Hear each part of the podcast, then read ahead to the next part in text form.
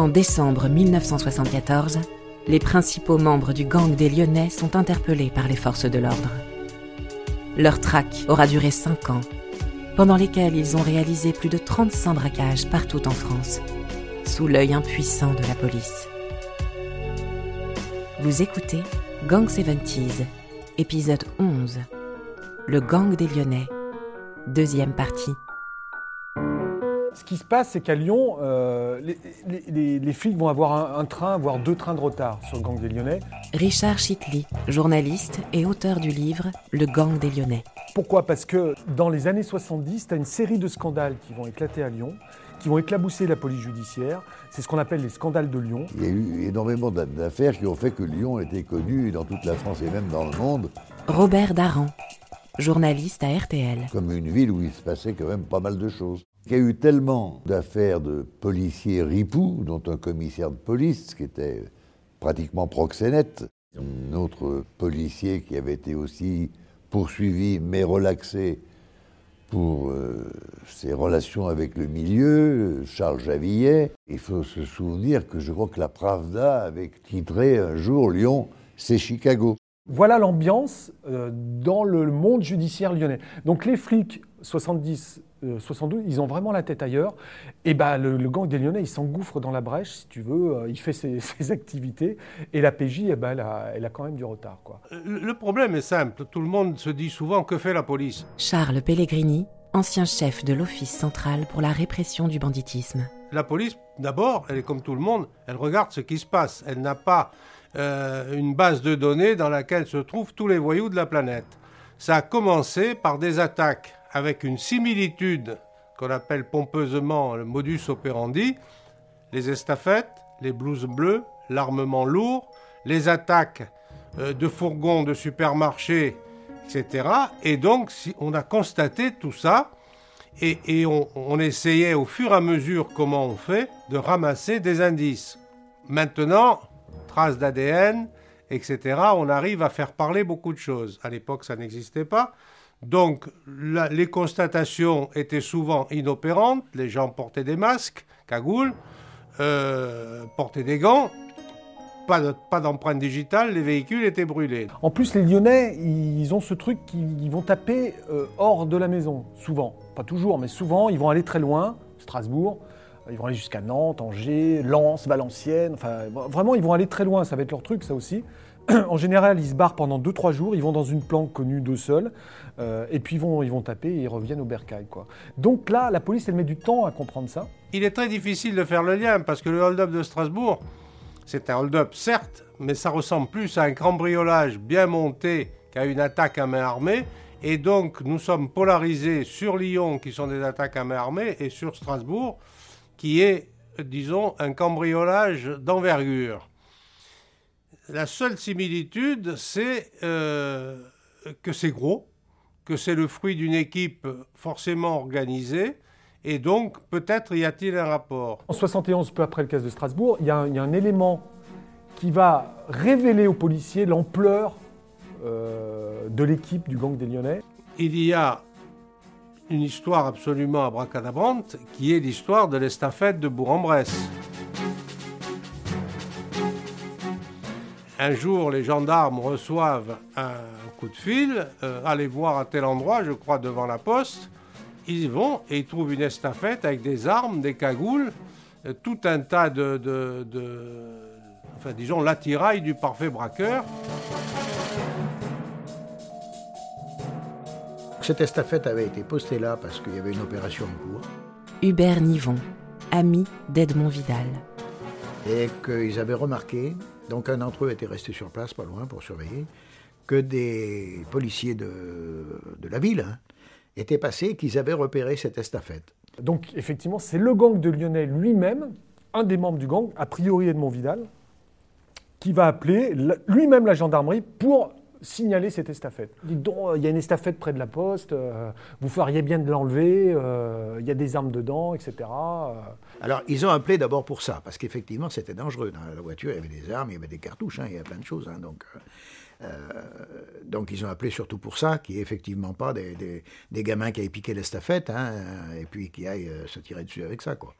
Elle était bourrée d'armes elle était grillée, elle était repérée, elle ne servait plus à rien. On n'a pas voulu la laisser là pour protéger les, enfants, les passants, on a préféré appeler. Ok. On est un peu surpris en se demandant pourquoi euh, ce coup de fil, pourquoi cela, et finalement on en conclut tout bêtement qu'ils n'avaient plus besoin de tout ça, qu'ils avaient juste envie de faire un pied de nez à la police en disant euh, euh, voilà, tenez, amusez-vous avec ça et puis on verra. Effectivement, ils se sont moqués un petit peu, quoi. Hein, voilà, simplement. C'était un peu le jeu du chat et de la souris, l'émulation, de, voilà.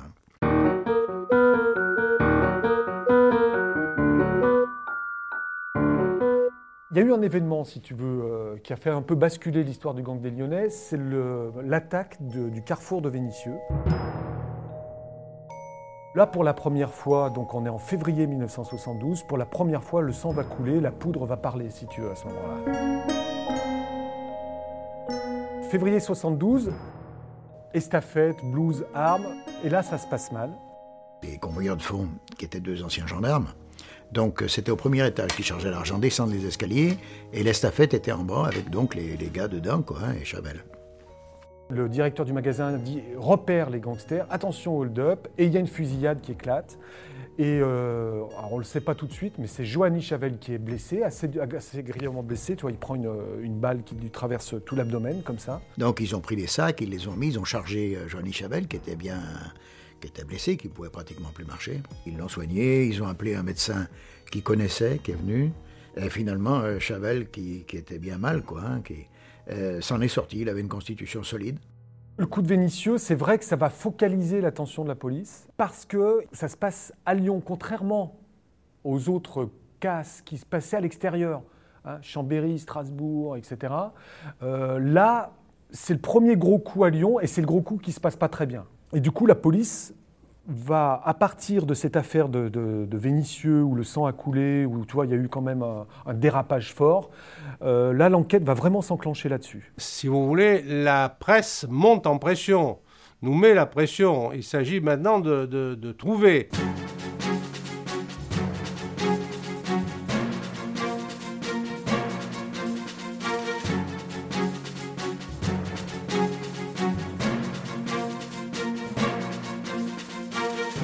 Alors, comment débute vraiment la traque du gang des Lyonnais de Montmontbidal ben, C'est tout bête. Un matin, deux braves gendarmes s'en vont dans un chemin boueux près de Dessines et voient une BM embourbée euh, dans un chemin, avec une estafette, je crois, si mes souvenirs sont bons, qui s'enfuit. On interpelle les deux personnes, où il n'y en avait plus qu'une, je crois. Il n'en restait qu'une, et c'était Momon Vidal. Les policiers l'ont contrôlé. Euh, bon, lui, il a dit que l'estafette à côté, il connaissait pas, hein, que c'était des gens qui s'étaient arrêtés comme ça, c'est tout, que c'était parti, et puis voilà. Euh, donc, effectivement, il a été repéré à ce moment-là. Hein, les policiers ont pris son nom, ils ont pris tout ça. Qu'est-ce qu'il fait là? Bon, il raconte les salades habituelles, personne ne le croit. Il est conduit à la gendarmerie, il a droit à sa photo d'identité et il s'en va parce que rien ne peut être retenu contre lui. Mais ça, c'est la pépite. À partir de là, la machine se met en route.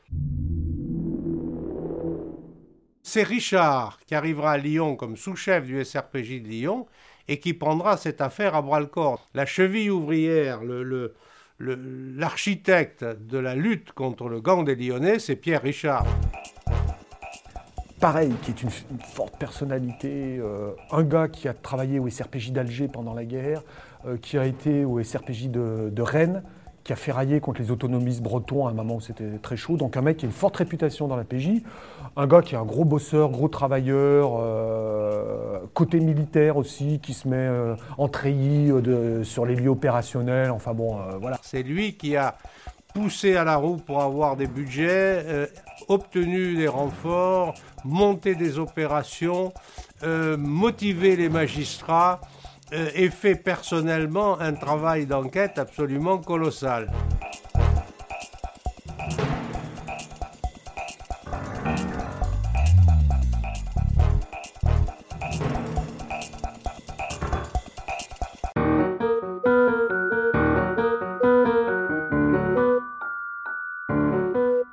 Priori, le premier vrai tuyau, c'est au printemps 72. Tu as un premier indique, a priori, à Lyon, qui va lui dire voilà, si, vous voulez, je peux vous donner, euh, je peux vous dire un peu euh, Vénitieux, le, le casse de Vénitieux, je peux vous en dire un peu plus si vous voulez. Et c'est pour la première fois que euh, la PJ va entendre Momon le ferrailleur et Pipo. C'est donc ces deux euh, surnoms qui vont être donnés, et les mecs vont se dire mais qui c'est ces mecs? Bon, ce sont des voyous, mais pas ce que nous appelons en termes de métier des beaux voyous.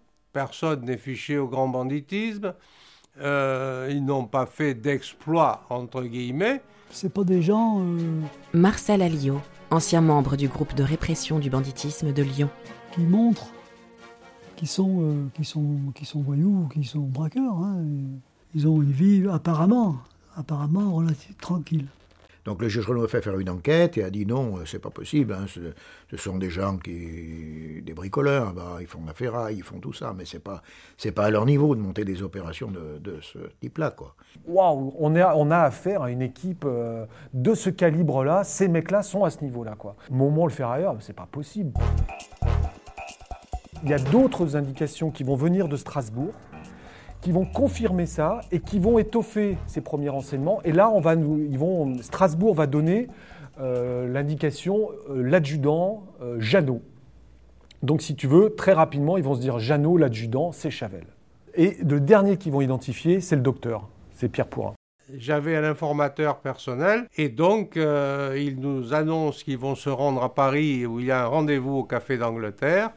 Et là, l'équipe de l'OCRB fait les photographies et on identifie Patrick Pourra. Et là, il y a une anecdote amusante, c'est que euh, pendant qu'ils sont en réunion ou en rendez-vous, Momon Vidal a confié sa BM à l'informateur qui m'appelle et me dit ça te ferait plaisir que je te fasse faire un tour dans Paris dans la voiture de Momon Vidal.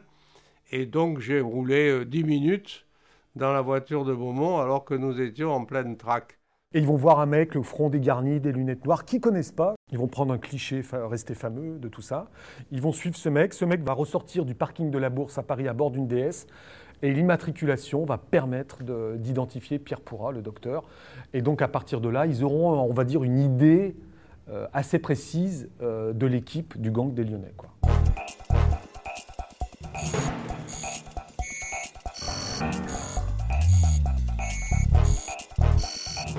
« 72, on en est là, et l'enquête va, va avancer difficilement, mais elle va trouver un angle d'attaque euh, qui est l'angle financier en réalité. Les flics de, la PJ de Lyon vont gratter dans ce domaine-là, et notamment autour de Chavel. Chavel, qui a une soif, si tu veux, de, de- de reconnaissance sociale, etc., et qui va rien trouver de mieux pour claquer le pognon de Strasbourg, etc., de s'acheter un château. Il faut bien que la police ait un peu de chance. Chavel achète le château de la Fléchère. Pourquoi? Revanche sur la vie sans doute. Il paye avec un sac plein de petites coupures. Et le notaire, ma foi, tout notaire qu'il est, c'est-à-dire euh, en charge de faire respecter la loi, euh, accepte sans sourciller un sac de billets en paiement du château de la Fléchère. Et euh, il a voulu organiser une fête, il avait un peu cette espèce de mégalomanie là. Il a voulu donc organiser une fête avec, euh, oh, il y avait 200 invités, je crois, quelque chose comme ça, et des personnalités. Donc euh, c'était à l'époque Paul Bocuse qui organisait le buffet. Il y avait même le directeur de la police judiciaire, je crois. Voilà, il y avait le sous-préfet, il y avait plein de gens du coin. Et puis également des, gangsters, quoi, des anciens gangsters, voilà. Les gens se sont croisés dans la soirée, comme on disait, moitié voyou, moitié flic, quoi. Et c'est d'ailleurs le château de la Fléchère qui causera sa perte, j'anticipe un peu, puisque en donnant des fêtes, en se montrant, en, en devenant un petit peu une cible médiatique, il, euh, met en danger l'ensemble de l'équipe. Et, bon, ça n'a jamais été prouvé, mais c'est une évidence. Ce sont ses propres euh, euh, camarades de combat qui l'ont exécuté et fait disparaître.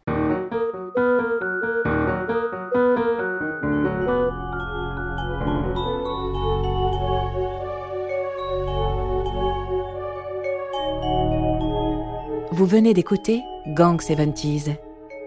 Si vous avez aimé ce podcast, vous pouvez vous abonner sur votre plateforme de podcast préférée et suivre Initial Studio sur les réseaux sociaux.